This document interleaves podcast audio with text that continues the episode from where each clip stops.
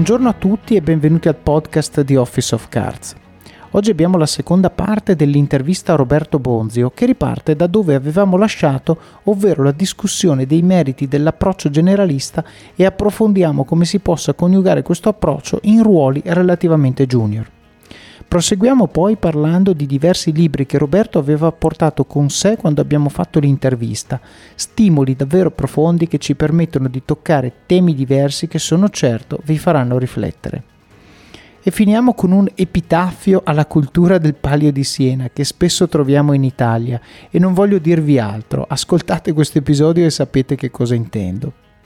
Prima di lasciarvi l'episodio vi ricordo del gruppo e della pagina Facebook Office of Cards Community, ovvero un luogo virtuale dove condivido pillole quotidiane di saggezza che traggo da libri che mi hanno colpito, dove troverete persone come voi che vogliono crescere, condividere domande e imparare.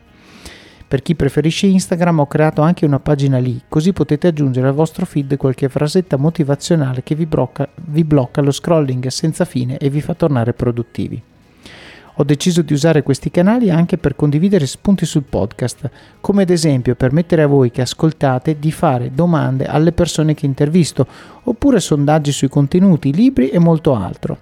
Quindi se ascoltate il podcast mi raccomando seguite questi canali. Bene, non mi resta che augurarvi buon ascolto di questa mia chiacchierata con Roberto Bonzio oggi più che mai, visto che stanno cambiando, eh, appunto, come abbiamo detto, in maniera drammatica i paradigmi, i, paradigmi, i modi di lavorare, eccetera, questa capacità di intuire il, le, le, le potenzialità delle persone che lavorano con te, che magari appunto sono anche degli ultimi gradini, dovrebbe essere la caratteristica più importante di un capo, certo. saperle intuire e saperle valorizzare. Certo. E aggiungo un'altra cosa che ne ho accennato anche prima, per questo la cosa più importante, anche per quello che faccio io, non è tanto di insegnare o di raccontare per far apprendere, ma di, di, capire quali sono i blocchi che frenano la consuetudine. Ah, questo abbiamo sempre fatto così, no, ma io questo non posso dirlo perché certo. sennò sembra che non c'è. Togliere quei blocchi e liberare la capacità delle persone che tireranno fuori delle soluzioni di cui noi non abbiamo nemmeno idea. È, certo. quello, è tutta una scommessa sul futuro questo. Eh. Secondo me, io tornerei al sottotitolo di questo libro che ho in mano e che poi mettiamo nelle show notes generalisti. No? Il sottotitolo è perché una conoscenza allargata, flessibile e trasversale è la chiave per il futuro. Allora, supponiamo per un attimo che sia vero, ok? Adesso, se, voi, se è vero, leggiamo il libro e ci, e ci convincerà che è vero.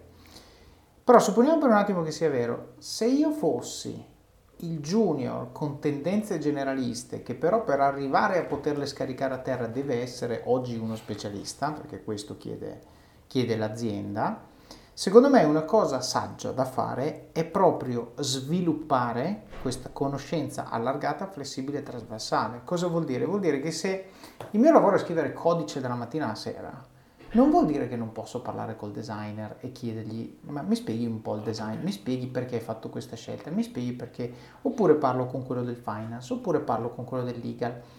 Mi espongo ad angoli diversi del mio lavoro, no? Perché io vedo tantissimi, anche quando facciamo le call allargate, no? Ormai si vede molto bene, tu metti il muto, spegni la telecamera, è evidente che non, senso, non sei proprio coinvolto, no? E tante volte succede anche che magari durante una call chiami una persona e dici è vero, eh? ah no scusa cosa, non stavo sentendo. boh. Allora, se non ti interessa quello di cui stiamo parlando, il mio consiglio è trovati qualcosa che ti interessi, ma trovalo. Cioè non stare lì a prendere muffa, uh, intanto guardo la gazzetta finché tu parli perché tanto c'è il meeting. Solo che trova qualcosa che ti interessa implica una cosa, ovvero attenzione, perché magari questa call è una cosa utile per te, solo che non te ne rendi conto oggi. Domani potresti avere un problema che in questa call abbiamo discusso, oppure potresti stare imparando una tecnica che potrebbe essere utile un domani. Io per esempio adesso per, insomma, per il mio lavoro sto valutando insieme con l'azienda Telepass alcune eh, acquisizioni. È una cosa nota, non dico chi, però stiamo valutando alcune acquisizioni. È una cosa che sinceramente non è, cioè non lo so se mai mi servirà ok? capire il processo, come si fa a dare un valore ad un'azienda? Come faccio a dire che un'azienda vale 10 milioni, 20 milioni? Esiste un metodo, ok? E io lo sto imparando. E, e mi hanno detto, no? ah vai da quell'azienda là, quell'azienda là ha gli specialisti, accounting e tutto, ti fanno la valutazione. Io ho chiamato quell'azienda là e gli ho detto, voi la fate, però me la spiegate, perché voglio capirlo, cioè voglio essere capace io, in modo che la prossima volta che mi capita, non dico che la faccio io, non sarò mai bravo come uno specialista, ma io voglio poterne capire almeno abbastanza da poter interloquire con lo specialista. Questo è. E questa skill, secondo me, il 25enne eh, che, che fa l'impiegato in un'azienda ha un grandissimo vantaggio rispetto a me che io, posto che io me ne frego, eh, però quando sei senior, fare domande troppo stupide rischi che compromettono un po' la tua reputazione. Ma quando sei junior, chi se ne frega? Puoi fare tutte le domande stupide che vuoi. Puoi veramente dire, oh, io non so niente. Oh, l'altro giorno ero all'università, oggi sono qua. Posso chiederti come funziona questo, come funziona quello, eccetera, eccetera. E questo può sembrare una perdita di tempo. In realtà, quando tu fra 5 anni sarai il manager della business unit dove adesso stai facendo lo specialista, tutte quelle chiacchierate, quei caffè offerti, quelle pizze mangiate con i colleghi, eccetera, eccetera, ti verranno buone.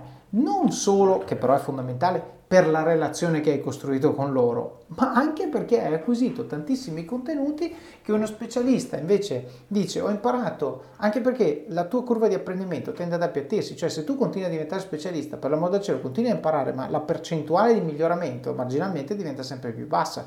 Se tu invece vai al 10% dip su tutto, sei veramente estremamente, eh, diciamo, eh, ferrato su tantissime cose e soprattutto in grado di, uno, essere credibile quando parli di un determinato argomento con uno specialista, due, capire se lo specialista ti sta prendendo in giro, questo è molto molto importante, tre, quando sarai il capo di uno specialista e tu dici io veramente non sono mai stato il capo, non sono mai stato uno sviluppatore, quindi come faccio ad essere il capo degli sviluppatori? Capisco abbastanza di come si sviluppa software da poterli anche aiutare certe volte quando si impiantano, ok? Mm. E questo effettivamente secondo me è un modo in cui il generalista in erba riesce secondo me a nutrire la sua voglia di generalismo pur dovendo in quella fase junior della sua carriera fare un lavoro che richiede specializzazione. Sì, sì, io direi che poi anche fare la domanda che sembra non pertinente, eccetera, dovrebbe essere sempre, è una delle cose di cui ci si dovrebbe liberare, la paura di, non, di fare la domanda che dimostra che non sai, eccetera. Invece uno dovrebbe partire da questa idea, non importa se certo. non mi preoccupo di esporre questo. Senti, hai detto andiamo in disordine, allora io sì. qua vedo sul tavolo un libro, faccio un piccolo step back. Sì. Allora io prima dell'estate, il 6 agosto, ho postato su, su, nel gruppo Office of Cats Community quattro libri che suggerivo di leggere per l'estate. In realtà qui ne vedo uno che non ho scritto ma che avrei dovuto scrivere, quindi adesso facciamo l'incipit. I quattro libri che consigliavo erano Sam Walton Made in America, bellissimo libro su Walmart sostanzialmente, ah. la nascita di Walmart. Shoe Dog di Phil Knight, quindi la Nike, stiamo ah. parlando della Nike, la biografia, nonché la genesi, è una biografia di business, diciamo così, no? American Icon di Bryce Hoffman che è la storia della rinascita di Ford sotto Alan Mullally uh-huh. negli anni 2000 e l'ultimo forse quello che mi è piaciuto di più eh, anche se devo dire sono tutti e quattro libri molto molto belli che insegnano tantissimo eh, è Ride of a Lifetime di Robert Tiger l'ex ehm, amministratore delegato della Disney ah, che è una storia meravigliosa. E, ehm, un libro che ho letto l'anno scorso è stato quello lì di John Carreyrou che si intitola Bad Blood, segreti e bugie nel mondo delle start-up della Silicon Valley. Ti farei una domanda aperta, perché l'hai portato? Guarda, io questo libro l'ho appena cominciato, anche se la storia mi ha intrigato, ho letto molto, e, eh, la protagonista in negativo di questo libro, Elizabeth Holmes, eh, è andata a processo all'inizio di questa, di questa, settimana, quindi ho letto una serie di articoli e anche di interviste a Carrie Rowe che è veramente molto molto interessante. Perché l'ho portato? Perché quando sono andato nel mia, nella mia esperienza, scusa, prima intanto passo indietro, Bad Blood parla del caso incredibile di Theranos, un colosso che arriva a, valere 10 miliardi di dollari, gestito da eh, Elizabeth Holmes, che era una sorta di, considerata una sorta di eh, Steve Jobs in gonnella, un autentico mito giovane di, eh, Silicon Valley, prima che questo giornalista con una certa esperienza, pare Wall Street Journal, John Carroll, con una certa esperienza nel campo della sanità, scoprisse che questa tecnologia che sembrava rivoluzionaria, che da una goccia di sangue era in grado di eh, recuperare un'infinità di dati sulla salute di una persona, eccetera, in realtà era una colossale patacca. Quindi è forse uno dei casi più clamorosi di, diciamo, di sì, io non lo voglio spoilerare, l'ho letto tutto. Cioè, Effettivamente, no. diciamo, la premessa era, cioè oggi, diciamo, dal punto di vista medico, se tu vuoi fare l'esame del glucosio, hai il PIN sul dito, la gocciolina è sufficiente perché il glucosio non richiede una quantità di sangue molto alta per essere misurato. Ma se tu vuoi fare l'esame completo, le piastrine, i globuli rossi, bianchi, eccetera, devi, devi prendere una siringa, no? La loro, perché devi prendere più sangue? Anche perché per eh, diciamo, i test che fanno uscire determinate cose sono test diversi, quindi la quantità di sangue serve perché poi vengono divisi in vari campioni, alcuni fanno sì. dei test, alcuni degli altri e poi ti danno il risultato. Questo è quello che succede oggi. La premessa che voleva vendere lei era io con una macchina piccola ti prendo un pin sul dito, quindi una cosa che avrebbe eliminato il problema di chi ha paura degli aghi e con questo pin sul dito riesco a darti lo stesso output che ti dà un esame del sangue completo con quattro fiale che ti prendono all'ospedale. Sì. E lei, come hai detto tu, eh, diciamo, eh, viene, poi non voglio spoilerare troppo, quindi mi fermo, però anche dai media viene pompata no? come oh, la Steve Jobs in gonnella, come dicevi, come dicevi tu. E quindi scusami, perché ti aveva colpito questo? Passo indietro, io, io vado a, a, quando vado a Silicon Valley e comincio a conoscere le dinamiche di Silicon Valley, eccetera, e anche in questo rapporto, non ci credete, ma anche in questo c'entra il rapporto con il West, capisco un po' alla volta che eh, veramente eh, c'è questo nesso con il Far West di San Francisco, di Silicon Valley, perché è un territorio tutto sommato vergine, che non ha una storia, che non ha un grande passato e quindi in qualche modo deve crearsi questa, questa, noi siamo talmente ricchi di un passato e di miti, mitologia, eccetera, che non ci penseremo nemmeno. Dobbiamo considerare che prima della corsa all'oro, 1849, prima scoperta dell'oro, San Francisco era poco più di un villaggio di pescatori, un presidio militare, eccetera. Improvvisamente esplode, arriva migliaia di persone da tutto il mondo, scop- scoppia una città da, praticamente dal nulla, che eh, nel giro di 50 anni aspira a diventare la Parigi del Novecento, ma nel frattempo tutto questo non ha una storia e quindi il West diventa anche il terreno in cui si crea questa mitologia. Mm. E quindi dove si trovano? I personaggi della cronaca, quello che ha fatto in due giorni a cavallo un percorso eccezionale, quello che è riuscito a sfuggire agli indiani, tutto questo diventano dei personaggi leggendari, non protagonisti della cronaca, diventa una specie di mito sul quale si fonda quella società. Mm. Non bastasse, a fine 800, primi 900 si trasferisce lì vicino a Hollywood, l'industria del cinema e quindi questa capacità, questa mh, mm, eh, forza di, diciamo, di, celebrazione diventa addirittura esplosiva. Questo è una delle basi di Silicon Valley, non solo la capacità di rischiare, di combinare eh, fina- eh, grandi risorse finanziarie a mm. innovazione tecnologica, eccetera, ma anche una capacità, una forza di autocelebrazione impressionante. Mm. Eh, quindi noi possiamo anche dire che è, infatti è, è invidiabile che una, una star della, della, high tech negli Stati Uniti valga come una rock star e in effetti questa è una cosa positiva, noi siamo abituati a conoscere degli straordinari innovatori per modo di dire, cioè gente che ha fatto cose storiche, abbiamo parlato di Fagin e sappiamo che il più grande inventore italiano probabilmente in Italia è conosciuto dall'1% degli italiani, ma questa parte dell'autocelebrazione diventa un tutt'uno, è una, è una parte che fa parte praticamente della natura di Silicon Valley.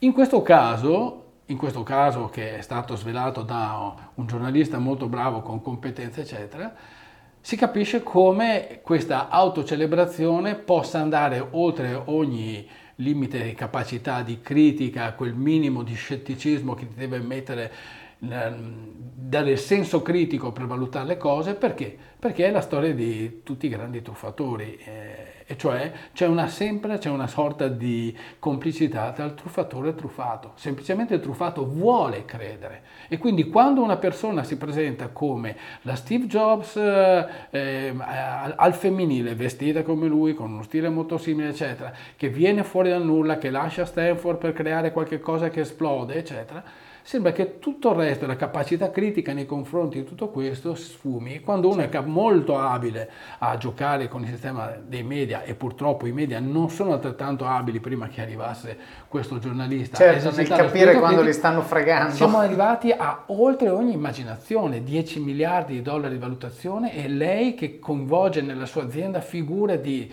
C'è una foto in cui lei sta tra Madeleine Albright, l'ex segretario di Stato americano, e e Jack Ma, il fondatore di Alibaba, dentro sì. ci sono personaggi di primissimo piano che probabilmente verranno anche pagati, ma che gli danno una credibilità pazzesca. E certo. poi tutto questo crolla, si sgonfia, un bidone colossale per gli utenti e soprattutto per gli azionisti. E mi è piaciuto in questa intervista che c'è su The Guardian di questo di Carrow che dice in qualche modo io avevo qualche cosa che gli altri non avevano, una forte competenza nel campo della sanità e poi, e poi fa capire che in qualche modo lui non è un californiano, c'è una vena europea in lui certo. che gli dà quel punto, lui lo chiama cinismo ma secondo me è il termine sbagliato, è scetticismo, mm. cioè quella cosa che dici anche se è tanto bella questa storia aspetta che ci voglio mettere un po', eh. questo ci insegna molto di Silicon Valley perché certo. se fino a qualche anno fa era considerato il paradiso in terra, il posto che ehm, era la fucina del nostro futuro eccetera e adesso in qualche forse era santificata, adesso un po' demonizzata, direi che ci vuole una giusta via di mezzo, però abbiamo capito da qualche anno che quel mondo non produce soltanto le soluzioni, ma anche una parte dei problemi eh, per, il, per, il, nostro mondo.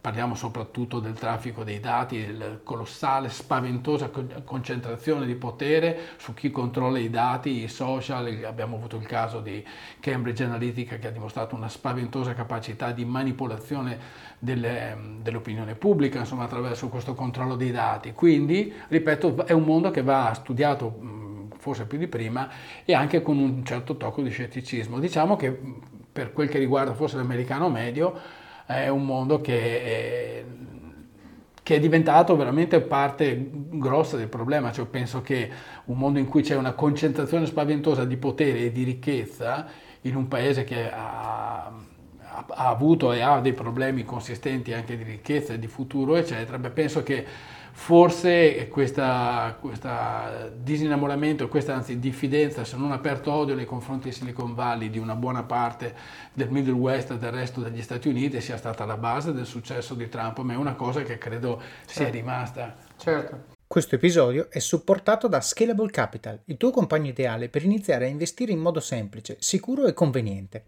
Con oltre 600.000 clienti, Scalable è una piattaforma regolamentata e questo è molto importante ragazzi, perché vi offre una possibilità di investire in azioni, ETF e fondi partendo solo da un euro. Ma perché dovreste iniziare a investire? È semplice. Primo, l'inflazione, che se aumenta di questo passo diminuisce di molto il nostro potere di acquisto. Secondo, se pensate oggi che la pensione che avrete quando ci andate a 80 e passa anni vi permetterà di sostenere lo stile di vita che avete, beh, vi faccio tanti auguri.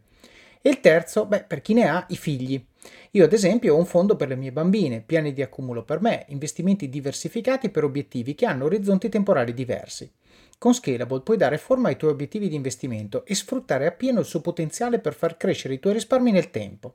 L'importante è iniziare per step e Scalable non ti permette solo di acquistare azioni o ETF, ma anche di imparare come funziona il mondo degli investimenti. Scopri di più su come Scalable può trasformare il tuo approccio agli investimenti visitando il link in descrizione. Ricorda, con Scalable il tuo viaggio finanziario può iniziare solo con un euro. Non aspettare, investi nel tuo futuro oggi stesso con Scalable Capital. Ma secondo me c'è la lezione che io mi porto a casa da, dall'aver letto quel libro, che poi voglio dire scriveranno probabilmente anche un libro su Madoff se non l'hanno già fatto e uno su, eh, come si chiama, Newman, quello di WeWork, ah. cioè stessi identici parametri. E questo, cioè, come hai detto tu, alla fine, spesso e volentieri, quando una storia, ne hai parlato anche all'inizio quando parlavi di fake news, no? Quando una storia sembra credibile, e ci sono tutti i crismi che la rendono tale, almeno a guardarla, io mi fermo lì. Cioè non ho lo scetticismo, non, non la metto in discussione perché ogni che tra l'altro questo è uno dei bias cognitivi, no? l'anchoring ah, bias, se ah. io vedo che poi diventa confirmation bias e quindi a quel punto io sto nutrendo non un fatto, ma il mio modo di vedere questo fatto e questo è totalmente è, è, è drammatico perché più data point raccolgo e più mi convinco, anche se il data point che sto raccogliendo è incoerente con il, la storia che mi stanno raccontando, io lo scarto No, non è possibile che sia così, no? E lo rifiuto. E io, ehm, forse una delle manifestazioni cinematografiche migliori che, che posso, a cui posso pensare su questo tipo di approccio è The Big Short, no? mm. il film sulla crisi del 2008, l'hanno fatto credo nel 2010-2011, è un film fatto veramente molto bene, io lo consiglio perché al di là dello spiegare cosa è successo, che così almeno anche lì se io dico oggi all'italiano medio cosa è successo nel 2008, lui mi dice la crisi. Ok, perché è successa la crisi? Silenzio. Allora, se non capisci che cosa causa la crisi, quando capiterà ancora, tu non la vedrai arrivare e ti ritroverai assolutamente sotto il treno, dalla parte di chi la crisi la subisce. Se tu invece ti informi, studi, capisci, dalla crisi del 2008 ci può, una crisi simile a quella del 2008 ci puoi guadagnare. No, io di nuovo qui disclaimer, non è un eh, eh, non fate come me, non sono un certified agent finanziario, no, questi non sono blog di finanza, se li volete andate dal mio amico Luca Lixi. Eh, però io quando c'è stata la crisi del Covid, che tutto il mercato azionario del travel si è piantato, io vado due ragionamenti molto semplici. Ragionamento 1. Possono le compagnie aeree di bandiera fallire? No perché tanto gli fanno il bailout, quindi non fallirà mai. Il mondo non viaggerà più?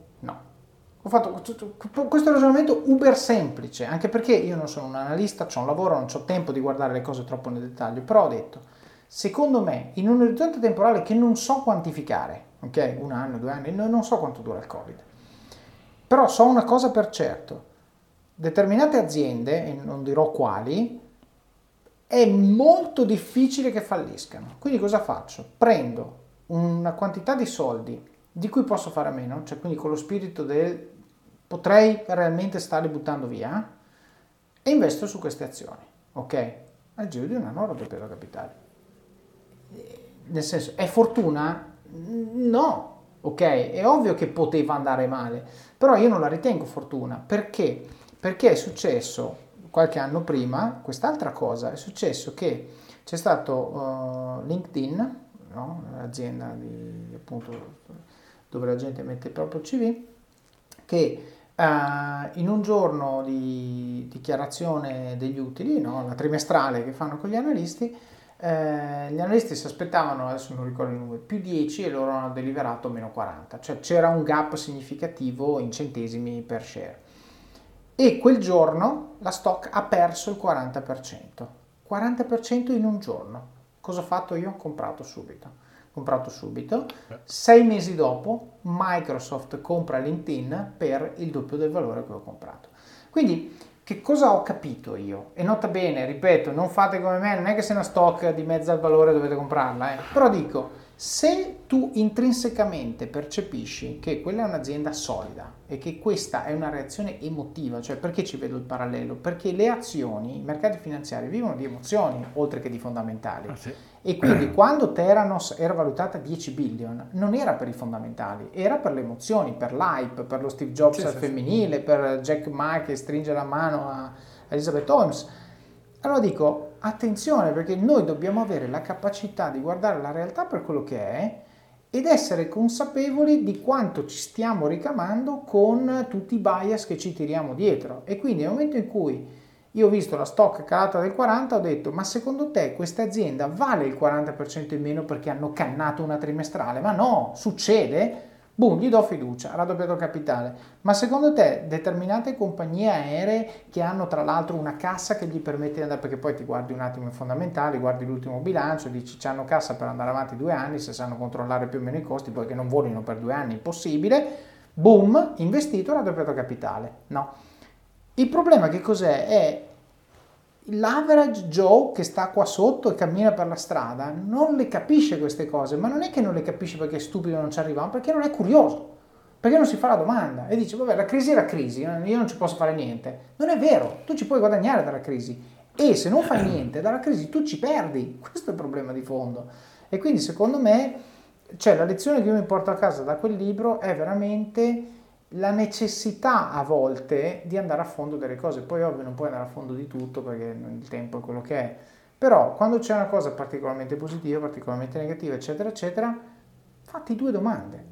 Tutto qui, cioè prova magari certe volte, non dico i cappelli di De Bono, però più o meno prova a far finta di vederla al contrario. Io dico sempre, quando, uno, quando ci sono uh, le elezioni politiche, io do sempre questo suggerimento, dico qualsiasi cosa tu pensi, ok, destra, sinistra, non mi interessa. Per un'ora fai finta di pensare all'esatto opposto e prova a cercare, a leggere gli articoli di giornale, i news, i telegiornali, eccetera, eccetera, come se tu fossi dell'altra sponda ah, politica, certo. perché così capisci come vedono il mondo gli altri e magari ti accorgi che la tua ideologia è più figlia della tradizione piuttosto che di una eh, espressione di quello che tu sei e quello che tu vuoi oggi. No? Sì, questo è un ottimo consiglio e devo dire che tutta questa tua riflessione mi tocca particolarmente sull'aspetto magari non tanto delle, delle, scelte nel campo degli investimenti, ma per quel che riguarda la democrazia, cioè se un'opinione pubblica è così fortemente influenzabile da suggestioni e non c'è un adeguato lavoro da, da, da parte dei media per mettere a volte il dubbio, per mettere in discussione, eccetera, e non solo, per portare questo alle, all'estremo, che poi fosse quello che è successo con Trump, l'idea che ci sia una realtà alternativa, nel senso che è come se i fatti non succedessero, non ci fossero, e per qualsiasi cosa io posso darti una visione diversa della realtà, e invece non può essere, le cose succedono, accadono e hanno conseguenze. Non certo. è possibile che io ti possa allevare costantemente in una visione alternativa semplicemente perché artificialmente devo coltivare una, certo. un consenso. E, questo è un, un, problema enorme per noi, un problema enorme. Ma infatti secondo me la soluzione è quella, cioè in teoria dovrebbe essere, ora io non voglio giudicare, ma in teoria dovrebbe essere il ruolo di chi informa, di informare in maniera completa. Il problema è che oggi, come dicevi tu prima, quel modello di lavoro non è premiante da un punto di vista finanziario per il giornalista di turno, perché il giornalista deve portare a casa click e vendere copie, cioè fare quello, no? E cos'è che fa questo? Un articolo ben scritto, ben misurato che fa vedere entrambi i punti di vista o un articolo che invece incita una sponda forte, critica, eccetera? E la gente alla fine quelli condivide e quindi è per quello che dico, purtroppo il lavoro dell'informazione neutra uno lo deve fare facendo la media da solo e dice ok, prendo quella di una parte, quella dall'altra e poi mi formo un'opinione. La cosa che io posso consigliare a chi ci ascolta, io ho sempre detto, una delle principali cose che nella mia vita mi hanno insegnato a vedere il mondo con occhi diversi dai miei e a rispettare e imparare dalla diversità sono stati i giochi di ruolo. Quando ero piccolo, quando ah. ero più giovane, ci giocavo tanto. Andate ad ascoltarvi l'episodio con Cristian Bellomo perché lì ne parlo in maniera diffusa. Senti, io guardo ancora al tavolo e vedo un altro libro che non conosco, ma il titolo mi incuriosisce molto ed è Elogio dell'errore sì. di Tim Harford. Come mai hai portato questo testo? Che tra l'altro è bello ingiallito, quindi immagino che non sia esattamente... Ha qualche anno è purtroppo un libro meraviglioso che è, ehm, che è introvabile praticamente. Mm. Introvabile, è un peccato perché è un libro prezioso. Uh, Tim Harford, giornalista del Financial Times, ne ha scritti molti altri, ha fatto anche un bellissimo TED sul tema di questo libro. Non solo racconta che eh, tutti i grandi successi sono nati da errori e da fallimenti, mm. no? okay? per cui eh, non fai qualcosa di nuovo se non rischi, se non sbagli, se non fallisci, che poi è una, diciamo, un po' delle, delle suggestioni di Silicon Valley, ma la cosa che mi ha colpito di più è che lui racconta in una serie di episodi come la storia dell'innovazione sia una storia molto spesso di staffette. Mm. Chi è arrivato al prodotto di successo molto spesso ho preso il testimone da uno che ha percorso il primo tratto di strada mm. e quel primo che è stato un, un visionario, un pioniere, esatto, e molto spesso quelli hanno preso le botte sui denti, come abbiamo raccontato di Giacomo Costantino Beltrami, l'esploratore del West, del tutto incompreso e a volte persino considerandosi un fallito, senza essere, rendersi conto che quello che lui ha fatto è stato cruciale per passare il testimone a qualcun altro che è arrivato al successo. E questo ho trovato il significato di quel libro leggendo quello che c'è ancora più sotto, scusa, The Remarkable, Carlo Gentile, quello sul fotografo napoletano del West. Ah, questo qua, sì. Che ah, okay. cioè forse uno dei libri più suggestivi che ha scritti da mio amico Cesare Marino, che è la storia di questo fotografo napoletano del West. Mm. Eh, Carlo Gentile per dieci anni, eh, intorno al 1860, fa delle foto meravigliose del West, di San Francisco, degli indiani, foto, e lui è anche un grande innovatore dal punto di vista tecno, della tecnologia. Anche questo sarà introvabile, immagino. Que- no, questo su... Si trova? Su, sì, è il mio grande rimpianto che eh, non abbiamo ancora trovato un editore che sia interessato a pubblicare questo libro, che avrebbe un sacco di aggiornamenti, di nuove un editore foto. italiano, dice. Esatto, perché il libro è la storia meravigliosa, ma ti spiego cosa c'entra con l'altro. Carlo Gentile fa queste foto per dieci anni, dice adesso mi imbarco e in Italia con queste queste meravigliose foto farò fortuna. Invece è, sfortuna- bravissimo, sfortunatissimo. Mm. Nel primo scalo tra San Francisco e Vancouver gli perdono i bauli con le foto. Lui deve tornare a San Francisco disperato e comincia da capo, credo 1872. In quell'anno nasce un bambino indiano che lui cinque anni dopo trova messo all'asta. È un bambino indiano della tribù dei, degli Wallapai, viene rapito da un indiano Pima che lo porta via dal suo villaggio in Arizona e lo mette all'asta e lui trova, trovi le foto lì anche, e lui trova in pratica questo bambino di 5 anni spaurito su un palco, messo all'asta come si faceva anche con gli schiavi neri. Si intenerisce, paga il riscatto, fa una foto anche all'indiano che lo ha rapito, che compare col cappotto comprato mm. con i soldi del suo riscatto, la trovi? E decide che quello sarà il suo figlio adottivo. Si chiama Vassaia, ma lui lo ribattezza con il nome di Carlos Montezuma, mm. perché quel Montezuma gli ricorda un nome di orgoglio indiano. Certo. Il bambino lo segue e vanno a lavorare per un anno e mezzo con Buffalo Bill. Mm. Eh, quel, su quel palco Buffalo Bill sta um, gettando le basi dello spettacolo che poi sarà il Wild West che porterà anche in Italia, eccetera e in quello spettacolo eh, il piccolo Carlos Montezuma è l'unico vero indiano, perché anche la principessa indiana è interpretata da una ballerina della Scala, mm. Giuseppina Morlacchi, famosissima all'epoca nel West. Poi lui lo porta in, in uh, New York e per un bambino indiano New York sono cavoli ma Carlo Gentile gli dice guarda che anch'io da italiano ho subito discriminazioni, devi combattere, devi batterti, devi difendere, devi conoscere e devi imparare a capire gli altri attraverso il linguaggio del corpo. Quel bambino è così eh, eh, dotato che a un certo punto Carlo Gentile, che deve continuare a girare per fare le foto, lo affida a un predicatore perché finisca gli studi e qui le strade divergono in maniera drammatica. Carlos Montezuma diventa il primo indiano laureato in scienza e medicina e poi diventa un pioniere dei diritti dei nativi americani. Mm. Il padre, bravissimo, passa da un tracollo a un disastro a un, a un incidente, uno dietro l'altro. Mm. Bellissimi lavori che finiscono in incendi, tracolli, giornali bellissimi che falliscono, eccetera. Muore nel 1893, forse suicida, sicuramente sentendosi un fallito. Mm il ragazzo, il figlio va dalla vedova e dice non ti devi preoccupare di nulla perché tutto quello che io sono diventato lo devo a questo padre mm. italiano. Io il libro l'ho letto tanti anni fa, ma dopo aver letto Elogio dell'errore ho scoperto un significato che mi era del tutto sfuggito e che è assolutamente pertinente a quel libro. Tim Harford dice appunto che la storia dell'innovazione è storia di persone che spesso da soli, controcorrente, prendendo botte sui denti, percorrono un tratto di strada e vengono spesso dimenticati e a volte perseguitati, quello che loro hanno fatto però diventa un testimone che in mano a un altro diventa un qualche cosa di successo. Ora, Carlos Montezuma era perfettamente consapevole che quello che era diventato, l'era diventato grazie al padre. Grazie. Il padre è morto considerandosi un fallito, senza sapere, senza aver capito che quello che lui aveva fatto e trasmesso al figlio ha migliorato la vita di migliaia di, di, persone perché il figlio è diventato un paladino dei diritti civili dei nativi americani. E quindi certo. l'ho trovato un esempio straordinario delle, delle storie di Tim Harford, di questo principio dell'elogio dell'errore. E qua ti ho dato anche un altro esempio di come collegare cose che sembrano non c'entrare nulla, in realtà tirano fuori un significato e anche con una certa suggestione perché la storia la trovo fantastica. Io, io lo dico sempre, eh, vabbè qua faccio la citazione banale, poi, poi, dico la cosa magari un pochino più profonda. La, la, citazione banale mi viene in mente una frase bellissima che tra l'altro per anni, forse tuttora, è stata la frasetta che metti sotto su Facebook, eh, che, no, la, la frasetta che ti descrive di mia moglie.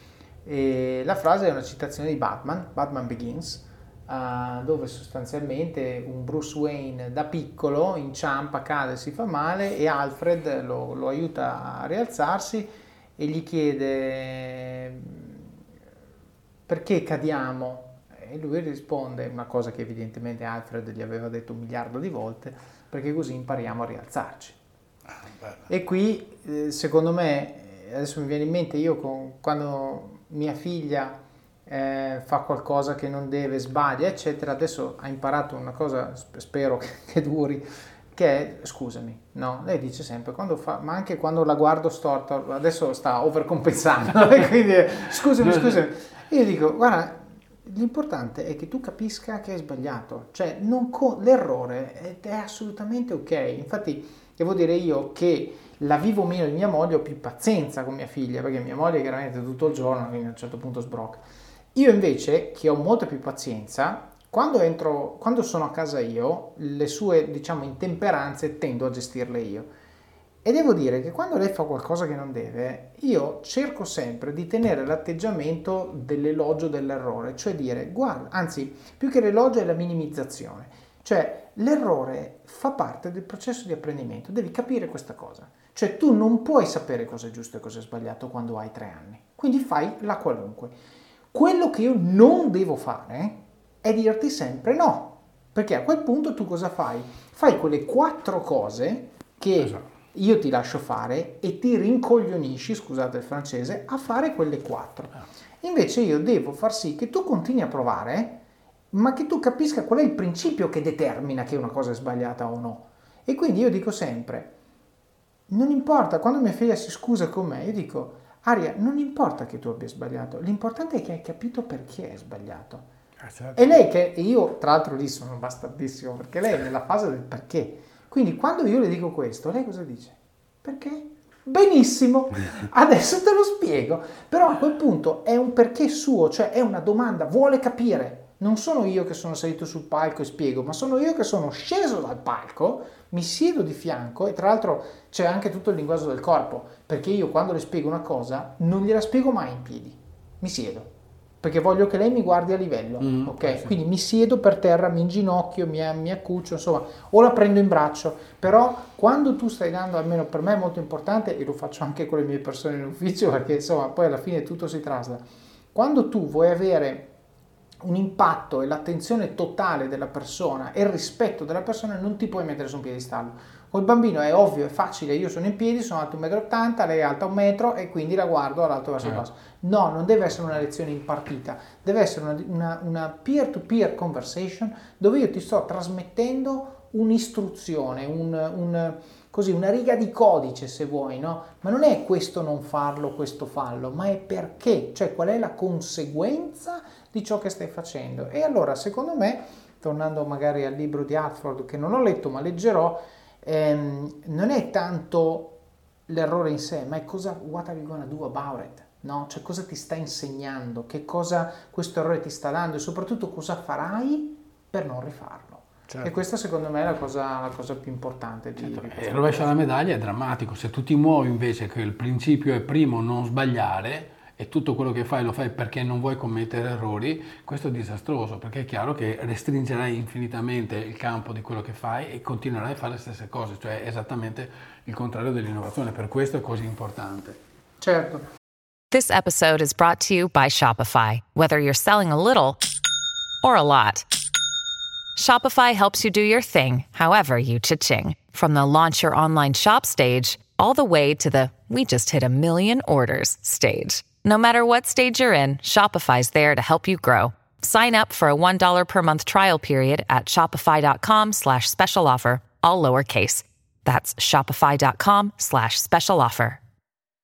Senti, ehm, vedo che hai, non so se c'è un caso di omonimia o, o è un, uno è un figlio, uno è un padre o semplicemente si, si chiamano nello stesso modo, nello stesso cognome. Vedo un libro che si intitola ippi.com di Enrico Beltramini. Non so Sì. se ha a che vedere col Beltramini di cui abbiamo parlato prima. No, quello era Beltrami. Ah, Beltrami, Di due ok, secoli quindi fa, diverso. sì. Ok, ip.com, la New Economy e la controcultura californiana. Sì, questa è un'altra parte che ho sviluppato negli ultimi anni, però questo libro che è uscito ancora, penso nel 2005, è stato per me di grandissima ispirazione. Enrico Beltramini insegnava in Cattolica e in California, adesso è stabile in California, insegna soltanto lì, aveva do- dottorati, mi pare, in storia della religione e economia. insomma. E lui con un progetto qui di Intesa San Paolo nel 2005 ha scritto questo libro bellissimo su questo tema che io poi ho sviluppato per conto mio, cioè sul rapporto che c'è tra la controcultura californiana e, Sili- e Silicon Valley. Eh, La le due matrici... cultura californiana, Sì, puoi elaborare cos'è? Sì, certo, noi pensiamo mh, le due matrici fondamentali, anche quando facciamo i viaggi, lo dico subito dall'inizio, per capire Silicon Valley, le due matrici culturali sono queste, la corsa all'oro, cioè la ultima propagine della corsa proprio al west, che, part- che- che è esplosa lì con San Francisco che è nata con la corsa all'oro, e l'altra è la controcultura californiana, cioè vuol dire come quel territorio di sperimentazione, di apertura, di trasgressione negli anni 50 e 60 ha generato questa controcultura che tra Beat Generation, movimento hippie, contestazione studentesca, eccetera, ha poi innescato un cambiamento che alla base non solo del 68, ma un cambiamento culturale eh, globale e veramente Silicon Valley è figlia anche di questo, di questo movimento culturale. Quindi lui l'ha trattato lì, io poi l'ho sviluppato al punto che qualche anno fa, te ne accennavo prima, fatto uno- abbiamo fatto uno spettacolo con la regia di Alessio Mazzolotti, ehm, portato in giro per l'Italia e abbiamo fatto anche un fan- una serata memorabile al Blue Note qua a Milano.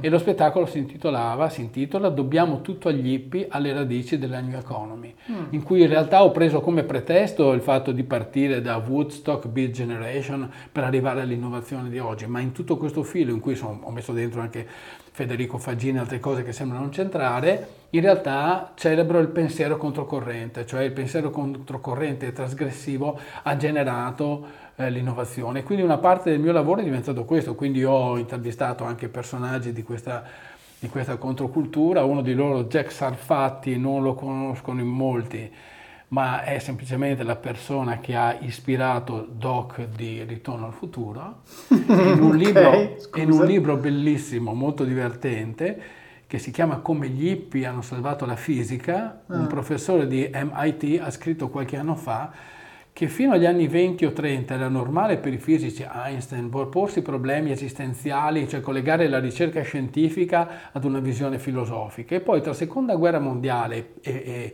guerra fredda è come se gli stessi scienziati fossero stati chiusi in eh, laboratori in cui elaborare gli armamenti più terribili che ci fossero.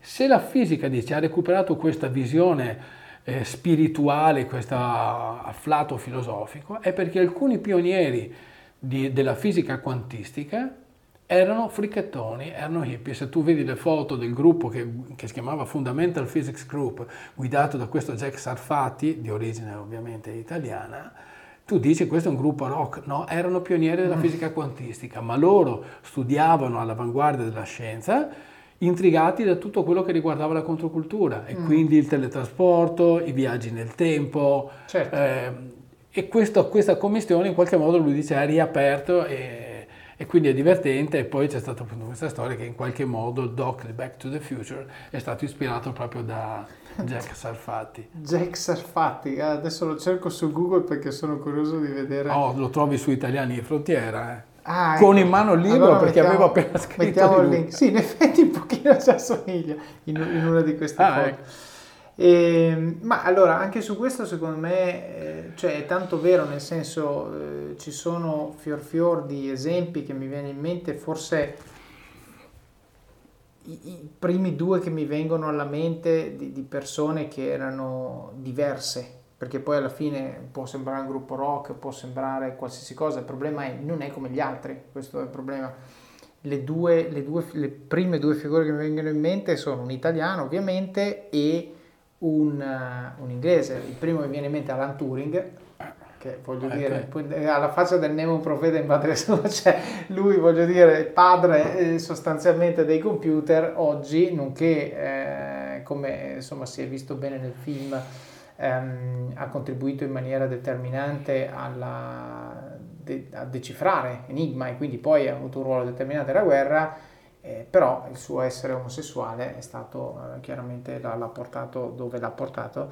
L'altro che mi viene in mente, che purtroppo anche questo pare non abbia fatto una bella fine, però questo italiano magari hai qualche aneddoto su questo, è Ettore Majorana. Ah perché è sempre intrigante la storia. Intrigantissima la storia di Ettore Majorana. Io torno uh, a, agli aneddoti che ci raccontava il professor Morando, che appunto Majorana lavorava con, con Fermi e sostanzialmente diceva, eh, adesso non, non, riesco a dire le cose che diceva lui perché purtroppo sono passati vent'anni, però diceva una cosa tipo eh, Fermi era un buon fisico, aveva delle buone idee però Majorana era un matematico di un livello che il mondo non aveva mai visto, cioè la, la capacità di, di, Majorana di trasformare, cioè di rendere fattibili e sensate da un punto di vista matematico le teorie di Fermi è stata a, alla base dello sviluppo di quello che poi è diventato il progetto Manhattan, eccetera, eccetera. Mm. Quindi eh, e mi ricordo che lui raccontava questo episodio, diceva le equazioni differenziali e derivate parziali, Majorana le risolveva con le spalle alla lavagna. cioè, quindi dici, poi ripeto, non so, chiaramente anche lui avrà avuto dei libri come i tuoi, rari, difficili da trovare, tutto per, per trovare fuori questi aneddoti, però effettivamente pensare che eh, ci siano state persone così eccezionali, dove se io dico Ettore Majorana, dici chi? E poi appunto la fine che ha fatto, no? Cioè, o meglio, boh, non si sa, eh, si è imbarcato un giorno da non mi ricordo dove. Sparito completamente. Sparito completamente. Perché? Perché anche lui probabilmente era diverso. Ora sono state, sono state fatte tutte le teorie e il contrario di tutte le teorie, quindi non stiamo neanche a menzionarle. Però il concetto è, eh, talvolta, se non fitti, arrivi a autoisolarti e questo tipicamente comporta una perdita per qualcuno, talvolta è per te, talvolta è per gli altri. A me è piaciuto tantissimo il video che tu mi hai mandato ieri, dove ah. l'apertura di quel video è meravigliosa, ah. dove, dove, appunto c'è questa, anzi forse lo lascio raccontare a te che sei più qualificato per farlo, però ci sono rimasto perché quando ho visto l'immagine ho detto, cavolo, è vero, cioè quello è proprio un bellissimo aneddoto sulla diversità secondo me. No? Lo vuoi raccontare? Sì, sì, beh, io ho fatto questo poi mettiamo il link nelle show notes. Certo, ho, messo questo, ho fatto questa, questo talk al TEDx Mestre, io poi tra l'altro sono, era la mia città, e lo scorso maggio mi è andato online eh, praticamente il 2 settembre, che è poi il giorno del mio compleanno, e l'ho aperto, il, il tema era del TED era quello dei confini, e io ho trattato, allora, il, il titolo del mio talk è stato sul confine del del futuro, mi pare, pionieri esploratori e non guardiani, che è una frase che è dal film Interstellar. Ma all'inizio l'ho preso da una serie che mi aveva suggestionato moltissimo da bambino nei primi anni 60, I confini della realtà, in cui c'erano dei, dei film meravigliosi, dei telefilm, in cui persone più o meno normali erano alle prese con circostanze anormali. C'è questo episodio fantastico in cui si vede per tutto il film soltanto, il telefilm, soltanto un primo piano di una donna col volto fasciato e delle ombre di persone alle sue spalle in una stanza di ospedale che parlano e si domandano se lei avrebbe con questa operazione subito il volto, sarebbe tornata a essere quello che era prima. Cioè, è un'attesa infinita e il rotolamento di bende altrettanto lentissimo e alla fine quando viene tolto vengono tolte le bende, compare un volto di una donna bellissima che quando si guarda allo specchio urla inorridita.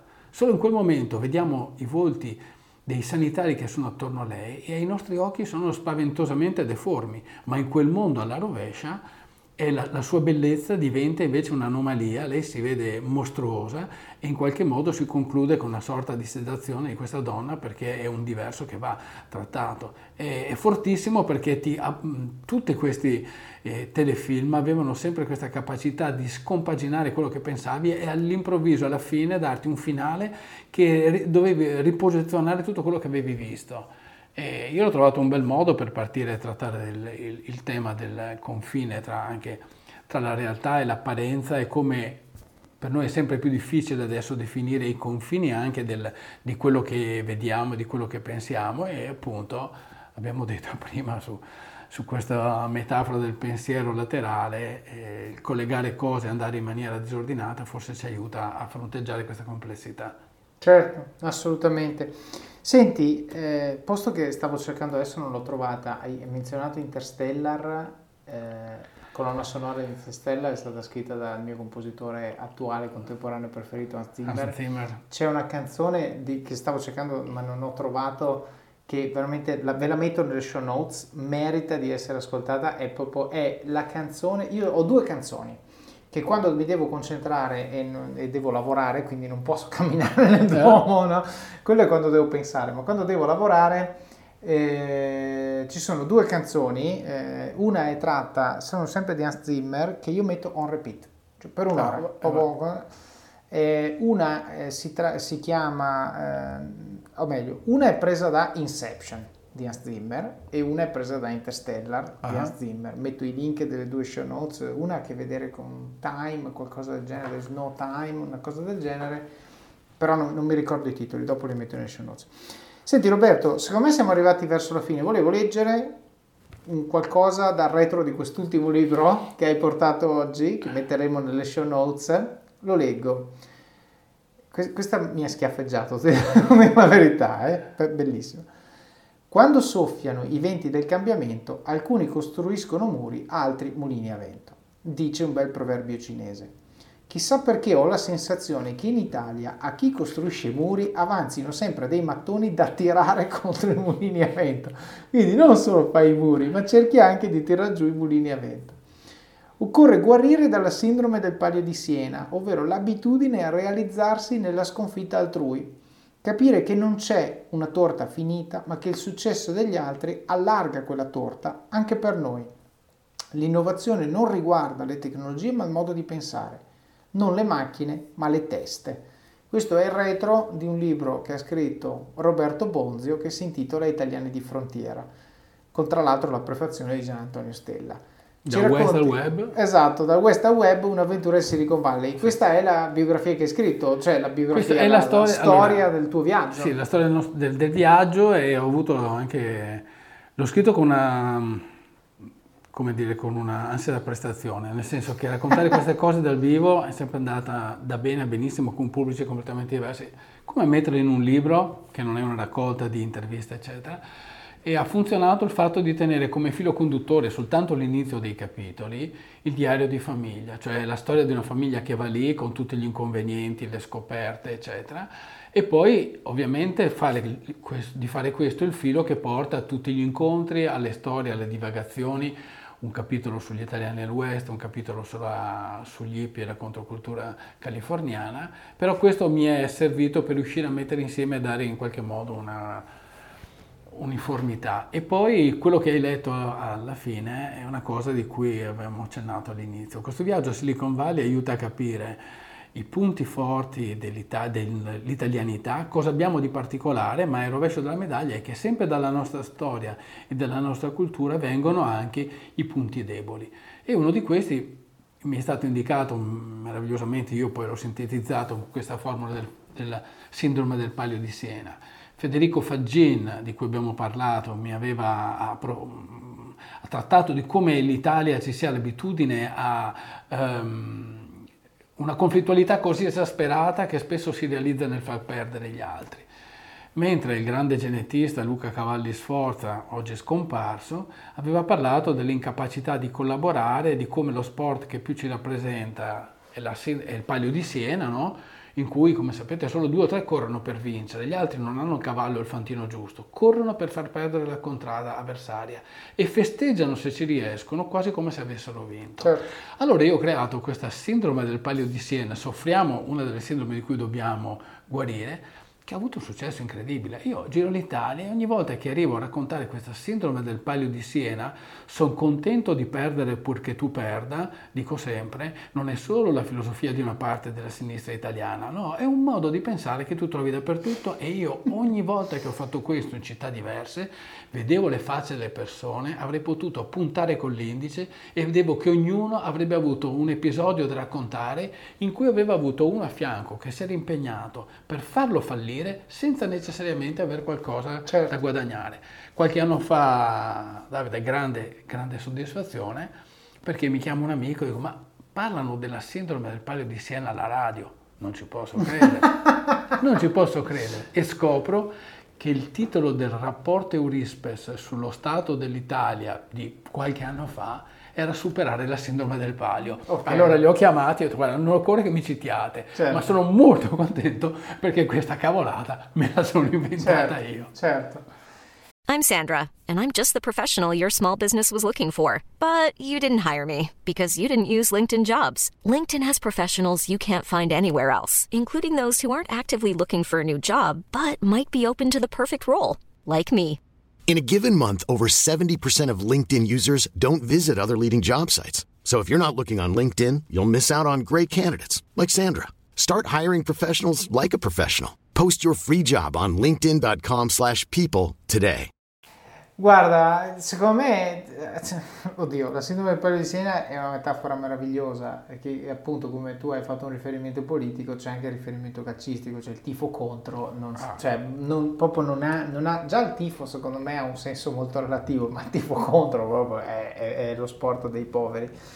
E purtroppo questo è, cioè quando tu, quando tu hai un'ambizione, tu non puoi essere felice se perde qualcuno perché l'unica cosa che conta, come diceva Boniperti, è vincere. Punto. Non puoi, cioè l'obiettivo, se io non vinco, ho perso. Punto. Non, è, non c'è altro, non conta cosa diavolo altro è successo. E l'unica cosa che conta è capire perché ho perso e cosa posso fare io per non perdere ancora. È, questa è la mentalità giusta, non la mentalità del appunto corro per far perdere gli altri. E questo si collega alla il concetto che poi ho messo sempre lì nel risvolto della, della, torta finita, che è un'altra idea maledetta in Italia, che questa mi è stata appunto spiegata perfettamente da, da Federico Faggin. Eh, se ripenso quando io sono arrivato in California, dice, primi anni, a fine anni 60, l'Italia non era come gli Stati Uniti, ma la tecnologia aveva Magneti Marelli, Seleni, Olivetti. In quel momento Taiwan, eh, Taiwan era zero, era terzo mondo per noi. Però arrivo e scopro che a Stanford e Berkeley ci sono centinaia di studenti di Taiwan che una volta laureati aprono, tornano e aprono un'azienda in patria. Se 30 anni dopo, adesso ormai siamo 40, mi ha detto Fagin, um, noi siamo andati indietro e loro sono diventati un colosso mondiale, è il successo della Cina nella tecnologia è andata a seguito, è per questo concetto dell'idea della torta finita. Cioè da noi c'è l'idea che ci sia quella torta e se vediamo quello a fianco aver successo vuol dire che si sta allargando a scapito nostro, sì. ci porta via qualcosa. In altri paesi, ha detto Taiwan ma anche in America, c'è l'idea che il successo di quello a fianco allarga la torta. Per noi certo. è un'opportunità certo. e questa è una maledizione che è grave e questo credo che eh, non so se adesso si stia scardinando, ma sicuramente è una delle, è uno dei, delle sindrome dei malani a quale noi dovremmo guarire. Cioè, quindi guardare il successo degli altri come un'occasione, un'opportunità e non sempre lì a ravanare, a rodersi perché ah, se, se, ha successo lui mi porta via qualcosa. Certo, tra l'altro questo mi fa fare una riflessione che stavo per fare prima, poi mi è sfuggita sul, eh, quando ho parlato del lamentarsi, il lamentarsi ha un altro effetto negativo, a parte non risolvere il problema, ma quando io mi lamento, tutta la fisiologia del mio corpo eh, è negativa, cioè invecchi più in fretta, ti vengono l'ulcere, cioè, è proprio sbagliato. E quindi cos'è l'opposto di lamentarsi? Essere grati, essere positivi, apprezzare ciò che si ha, apprezzare anche il successo dell'altro e domandarsi. Perché, oh ecco Siri, apprezzare il successo dell'altro e domandarsi perché lui ha avuto successo e io no? Cosa dovevo fare di diverso? Era una lotta fra me e lui? Oppure lui ha giocato su un'altra lega e quindi, nel senso, buon per lui, io sto giocando un altro sport e quindi devo, devo fare cose diverse. Con questo atteggiamento si vive meglio perché tu sei contro il tuo obiettivo e lui è contro il suo, non io vinco, tu perdi. Questa è proprio una mentalità sì. che, che logora, che, che fa invecchiare le persone, che le rende brutte, che non le rende piacevoli. Come quando tu incontri determinate persone purtroppo, no? E, e quando, come va? Eh, ma com'è? ma ti rendi conto? Cioè, guarda cosa sta succedendo a Kabul e rispondimi ancora, eh. Sì, ma, sì. ma, stai scherzando? Bah, vabbè. Io mi infervoro su sta no, roba no, perché no, ripeto, non siamo capaci di apprezzare quello che abbiamo. Viviamo nel primo mondo, abbiamo i soldi, anche chi ne ha pochi non gli manca l'acqua, non gli manca il cibo. Eh, certo. E questi qua invece il giornalista col fucile dietro la testa che non sembrava convincente, gli era spinto un po' per fargli capire che deve essere più convincente. Cioè, attenzione, quando diciamo, ma eh, sì, insomma, abbastanza, ma abbastanza cosa? Va benissimo domandati cosa puoi fare per farla andare meglio. Certo, certo. Attenzione. Certo. Giustissimo. Roberto, senti, abbiamo fatto un bel viaggio. Altro abbiamo fatto un bel viaggio mille. in America, nel Far West, tra epoche, paesi, veramente interessante. Adesso io faccio un po' di foto di tutti i libri che hai portato, così poi li mettiamo nelle show notes. Metteremo tutti i link su dove trovare te, il certo. tuo materiale, il tuo lavoro, eccetera, eccetera ci vuoi dare uno spoiler di qualcosa che sta per succedere di interessante nel tuo mondo, posto che questo episodio uscirà verso la fine dell'anno, quindi devi ah, ragionare con quel mindset. Noi stiamo scommettendo sul fatto di riprendere i nostri viaggi a Silicon Valley più avanti, perché adesso è, è immaginabile certo. pensare, non tanto andare lì, ma entrare e girare le aziende come noi facciamo quando incontriamo sempre italiani. Eh, che stanno lì. Conto di fare presto un podcast anch'io, quindi prendo lezione dal tuo esempio e poi ho diversi progetti con eh, aziende, società e anche associazioni per utilizzare i contenuti italiani di Frontiera di Nuovo in eventi dal vivo appena questo sarà possibile. E in più avrò un altro progetto nel cassetto da ex rugbista che voglio fare un nuovo speech che non c'entra, sembra non c'entrare nulla, ma mi sto sempre più allontanando da Silicon Valley. Silicon Valley è stato solo il punto di partenza per parlare non solo del talento italiano, ma anche di quello che ci deve ispirare. Certo.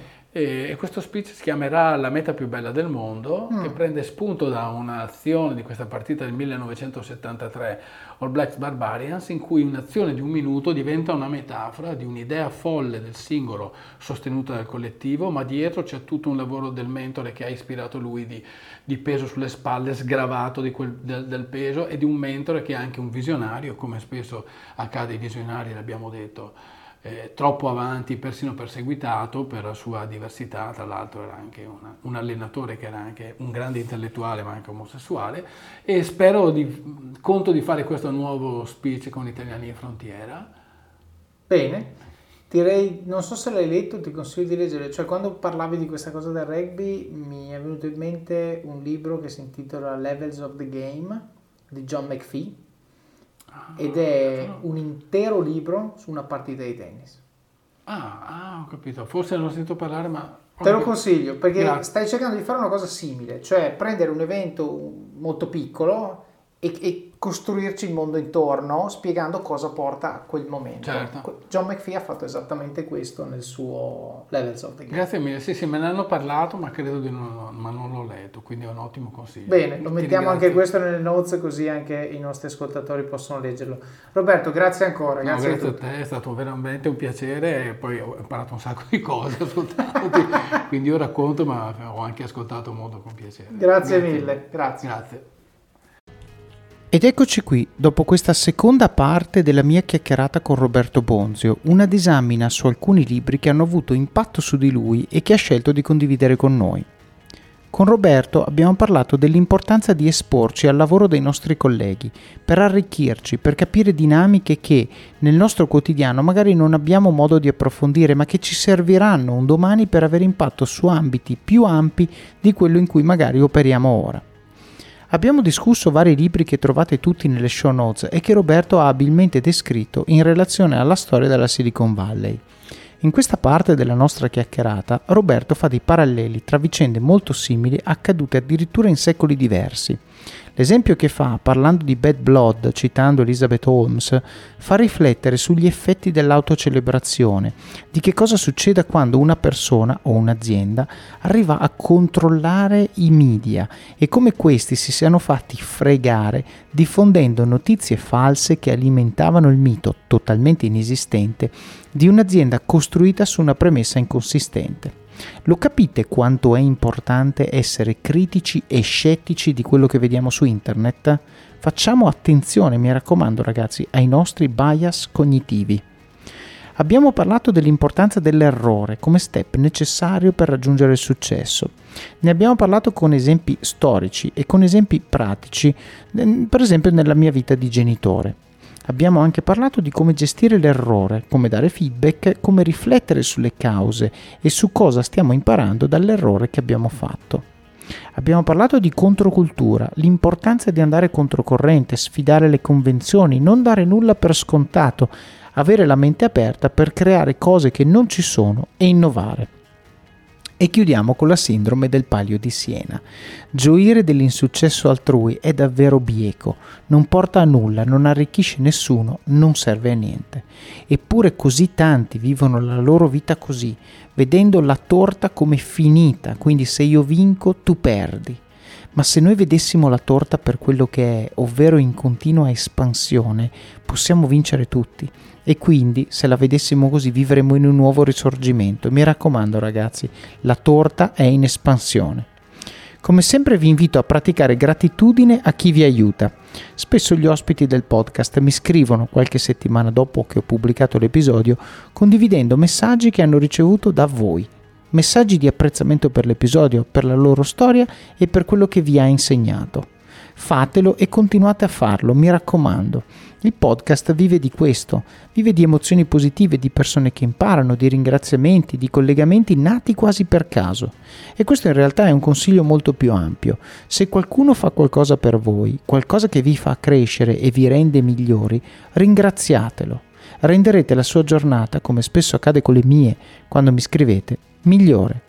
Passiamo ora al supporto, la fase in cui siete voi i protagonisti e in cui dimostrate con pochi e semplici ma significativi gesti quanto impatto abbiano questi contenuti nel vostro quotidiano e quanto sia importante per voi che il podcast continui a crescere. Quindi come fare? Il primo modo è Patreon ed è il primo link che trovate nelle show notes. Patreon è un modo senza sforzo per contribuire alla qualità di questo podcast e vi permette di fare delle piccole donazioni mensili, anche di pochi euro, per darmi una mano a finanziare il supporto professionale per l'editing degli episodi. Spesso mi dite grazie per questo podcast sui social, via email e in alcuni casi anche di persona e vi sono veramente infinitamente grato di questo. Se potete, anche un aiuto concreto può fare la differenza e contribuire a renderlo ancora migliore. Si tratta di una cifra libera. Se ciascuno di voi desse anche solo un euro al mese, ovvero niente, potrei assumere un tecnico audio full time e una persona che mi aiuti a diffondere il messaggio sui social e altri mezzi di comunicazione, oppure anche coordinare meglio le interviste di persona, che sono sempre migliori di quelle remote, come per esempio quella che abbiamo fatto con Roberto. Potrei cercare anche attivamente diverse tipologie di ospiti su LinkedIn, fare più recensioni di libri, che so che vi piacciono ma richiedono molto più tempo. Insomma, se volete che il podcast cresca un pochino, ci vuole il supporto. Vorrei poi in questa sede ringraziare i nuovi patrons che finora hanno deciso di supportare. Corrado, Andrea e Domenico, grazie mille perché credete in quello che faccio. E agli altri dico fatevi avanti. Il link è nelle show notes in alto. Cliccate e in pochi step diventate patron. Il secondo modo lasciando recensioni di Office of Cards su Amazon, magari raccontando quali parti vi sono piaciute o quali tecniche e consigli avete messo in pratica e hanno avuto impatto nella vostra vita. So che molti di voi regalano Office of Cards agli amici, chiedete loro di lasciare la recensione quando lo hanno finito. Il terzo modo sono recensioni del podcast se lo ascoltate su Apple Podcast. Magari potete commentare un episodio o una frase che vi ha colpito particolarmente. Se invece lo ascoltate su Spotify, dato che non ci sono le stelline, postatelo sui vostri social. Magari postate già questo episodio. Le storie che Roberto racconta sono davvero avvincenti e, almeno a me, ispirano a cercare di fare di più per migliorare il mondo in cui vivo.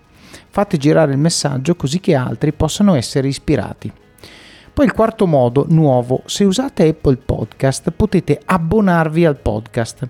Costa pochissimo e con l'abbonamento avete accesso in esclusiva a contenuti extra come ad esempio gli episodi completi, ovvero le 2-3 puntate di ogni episodio o altri materiali che sto pensando di rendere disponibili nei prossimi mesi. E gli episodi completi li avete disponibili quando io finisco di montarli e non quando è schedulata la pubblicazione, quindi ce li avete anche in anticipo. Il quinto modo, suggerite persone che vorreste che io intervistassi oppure temi che vorreste che io trattassi. Questo podcast lo faccio io, è vero, ma lo faccio per voi, un po' come i regali che si dice debbano piacere a chi li riceve e non a chi li fa. Anche qui sta a voi aiutarmi ad aiutarvi e identificare temi o persone che ritenete facciano bene al gruppo. Roberto mi è stato suggerito da Francesco, che ringrazio. Mi raccomando, non siate timidi. Il sesto modo, link nelle show notes. Allora, qui, come sapete, abbiamo un problema. Molti di voi, davvero tanti, mi dicono che non guardano le show notes. Io nelle, show notes metto i principali punti di cui abbiamo parlato, tutti i link a cose che magari non tutti conoscono per poterle approfondire, oppure metto i profili degli intervistati, foto, materiali audio-video e link utili, a volte con codice di affiliazione, di strumenti che vi aiutano a crescere. Le show notes di questo episodio sono davvero ricche di contenuti, quindi mi raccomando andate a vederle, andate a vedere i video, andate a vedere, ad ascoltare le canzoni che ho pubblicato, le foto, c'è un sacco di roba. Parlando di link, ce ne sono alcuni con codice di affiliazione e arriviamo al settimo modo. Prima di fare il vostro shopping su Amazon, mi raccomando, solo dal sito web, dall'app non funziona, passate dalle show notes del podcast su it.officeofcards.com barra podcasts e cliccate sul link di Amazon oppure comprate uno dei libri che suggerisco sia nelle show notes che nella sezione libri del sito, così aiutate voi stessi a crescere e aiutate anche il podcast, il tutto con un solo clic. Questo è importante perché a volte metto qualcuno di questi link su un post nel gruppo Facebook e vedo che, che i click e le conversion salgono. Cosa vuol dire questo? Vuol dire che il link nelle show notes normalmente non viene usato tanto quanto i link che metto su Facebook. Quindi mi raccomando ragazzi, le show notes usatelo. Basta solo che ve lo salvate nei preferiti e ogni volta che comprate su Amazon vi ricordate di passare da lì. È un modo economico e rapido per supportare. L'ottavo modo, parlate del libro e del podcast con le persone che vi stanno a cuore. Amici, colleghi, parenti, leggetelo insieme a persone alle quali tenete e discutetene come in un book club. Taggate il libro o l'episodio che più vi ha colpito sui vostri profili social, in modo che il numero più alto possibile di persone possa beneficiare di questi contenuti. Vi leggo un messaggio ricevuto qualche giorno fa da uno di voi che dice Ciao Davide, ho citato il tuo libro con tanto di foto nella riunione capi area dell'azienda. Ecco, questo è il tipo di supporto che vi sto chiedendo, quindi ringrazio Roberto per aver, per aver fatto questa cosa, mi raccomando fatelo anche voi. Il nono, il più importante di tutti, mettete in pratica quello che avete imparato e dimostrate con i fatti che le cose di cui parliamo qui funzionano. Fate come Roberto, se avete un sogno, fate un piano per raggiungerlo, fate sacrifici, mettete via i soldi, organizzatevi. E poi siate curiosi, fate domande, ascoltate le risposte con la mente aperta, fate connessioni, paralleli tra ambiti e contesti diversi. Vivete al massimo, spingete sull'acceleratore, fate quelle benedette 10 flessioni al giorno, quella dieta, quel video, quel blog post o qualsiasi sia la cosa che nutre le vostre passioni e usatele come opportunità di crescita personale e professionale. Lo so che è difficile, ma è proprio nelle difficoltà che troverete crescita e successo. Decidete ora chi dovete diventare per avere successo e raggiungere gli obiettivi che vi siete prefissati. Il vostro domani inizia oggi e il vostro oggi inizia adesso. Vi auguro buon proseguimento di giornata e di settimana. Alla prossima!